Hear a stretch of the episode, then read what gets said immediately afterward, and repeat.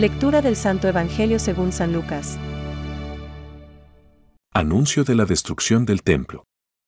Y como algunos, hablando del templo, decían que estaba adornado con hermosas piedras y ofrendas votivas, Jesús dijo: «De todo lo que ustedes contemplan, un día no quedará piedra sobre piedra. Todo será destruido».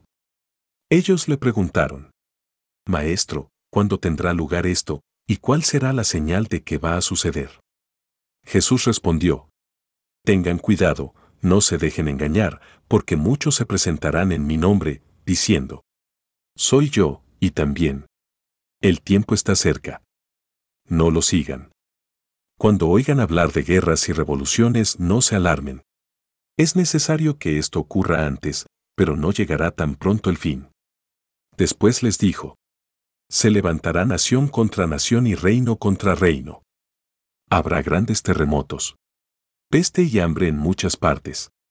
Se verán también fenómenos aterradores y grandes señales en el cielo». Es palabra de Dios. Te alabamos, Señor. Reflexión. No quedará piedra sobre piedra. Hoy escuchamos asombrados la severa advertencia del Señor. Esto que veis, llegarán días en que no quedará piedra sobre piedra que no sea derruida. Lucas 21:6.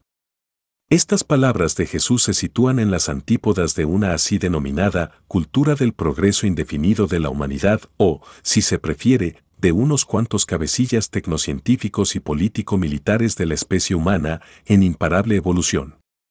¿Desde dónde? ¿Hasta dónde? Esto nadie lo sabe ni lo puede saber, a excepción, en último término, de una supuesta materia eterna que niega a Dios usurpándole los atributos. Como intentan hacernos comulgar con ruedas de molino los que rechazan comulgar con la finitud y precariedad que son propias de la condición humana. Nosotros, discípulos del Hijo de Dios hecho hombre, de Jesús, escuchamos sus palabras y, haciéndolas muy nuestras, las meditamos. He aquí que nos dice: «Estad alerta, no os dejéis engañar». Lucas 21:8. Nos lo dice aquel que ha venido a dar testimonio de la verdad, afirmando que aquellos que son de la verdad escuchan su voz. Y aquí también que nos asevera: el fin no es inmediato. Lucas 21:9.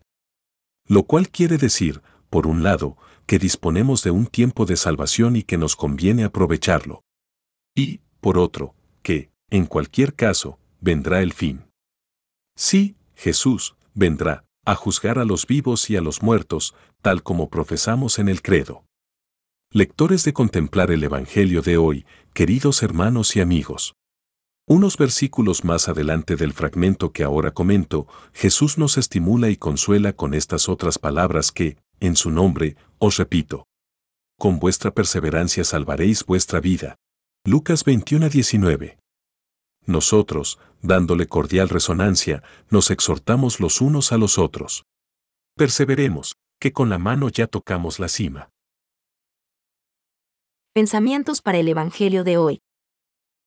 Para atajar toda pregunta de sus discípulos sobre el momento de su venida, Cristo dijo: «No os toca a vosotros conocer los tiempos y las fechas». Quiso ocultarnos esto para que permanezcamos en vela. San Efrén. El cese del sacrificio y la destrucción del templo tuvo que ser una conmoción terrible. Dios, que había puesto su nombre en este templo y que misteriosamente habitaba en él, lo abandonó. Ya no era su morada sobre la tierra.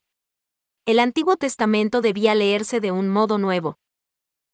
Benedicto XVI. Jesús se identificó con el templo presentándose como la morada definitiva de Dios entre los hombres. Por eso su muerte corporal anuncia la destrucción del templo que señalará la entrada en una nueva edad de la historia de la salvación. Llega la hora en que, ni en este monte, ni en Jerusalén adoraréis al Padre. Juan 4:21. Catecismo de la Iglesia Católica, número 586.